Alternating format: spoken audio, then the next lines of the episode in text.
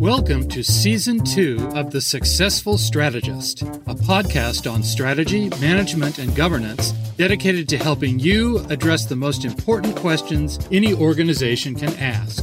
I'm Mitchell Muncy, a consultant who has co founded or led five startups, for profit and nonprofit, spanning the media, public policy, and higher education.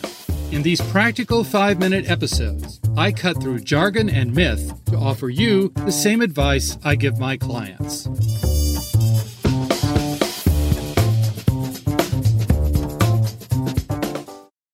Good morning. This is the fifth and final episode in a series on why we can't succeed without a strategy. Last time, we discussed how, without a strategy, we will become our own most dangerous competitor, and how this happens to both nonprofits and for profits. Today, we'll see that we need a strategy to discover weaknesses in our plans in advance, as well as to judge whether our results are satisfactory. Any genuine strategy lays out the logic of our approach. What is our definition of success? In what market or community do we want to achieve that success? What activities do we hope will make us successful? What capabilities and resources will we need? And how will we maintain them? A strategy provides specific answers to each of these questions, and the answers to each question should clearly and tightly connect to our answers to all the other questions. Laying out our logic in this way allows us to examine whether we have good reason to believe the connections are real. Is our chain of reasoning just wishful thinking? Does it require cascading miracles, as one business professor has put it? Even if the connections are reasonable, what might prevent them from holding in particular circumstances? How likely are those circumstances? What should we do about it? Both in my own experience leading organizations and in my work with clients, a demanding examination of our reasoning never fails to reveal fuzzy logic, questionable capacity, and unproved or unprovable solutions. But without a strategy, that is, without a clear hypothesis about how we'll be successful, we won't, and in fact, we can't, ask any of these critical questions. A genuine strategy also commits us to a standard of evaluation. If we've defined success clearly, we should be able to develop a useful standard. But we want to be sure we're demanding about the connection between our measurements and our goals. Many measurements can be reassuring without really telling us how things are going.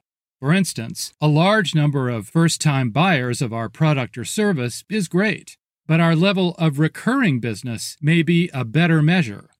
For nonprofits, a year over year increase in fundraising is good, but low donor turnover may be a better sign.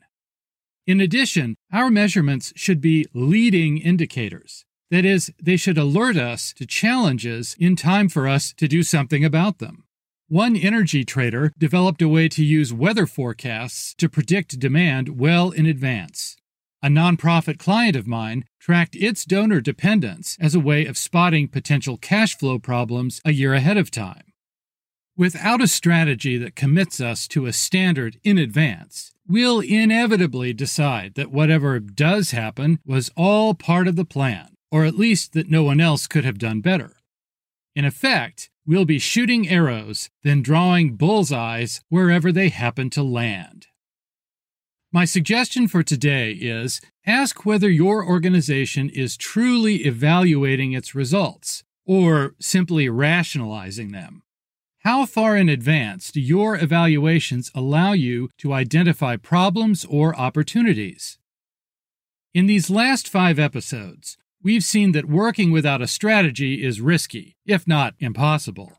Yet often the problem isn't that an organization refuses to have a strategy, but that it thinks it has a strategy when it really doesn't. Next time, we'll begin a new series of six episodes outlining quick tests that will allow us to know whether we have a real strategy. Most people learn about podcasts from friends and colleagues. If this episode was helpful, please take 30 seconds right now to recommend the successful strategist to one other person. And be sure you haven't missed any of the previous episodes. If you'd like to receive my twice monthly newsletter, which includes show notes and a summary of important ideas about strategy, management, or governance, sign up at thesuccessfulstrategist.com. I'm glad we could invest this time together. Remember, being a successful strategist doesn't require specialized training or unique insight, just a commitment to asking the right questions. The Successful Strategist is a production of Prospera LLC, a consulting firm providing strategy development, nonprofit due diligence, crisis management, and interim executive management to mission driven organizations and philanthropists. Learn more at prosperallc.com. This is Mitchell Muncy. Talk to you next time.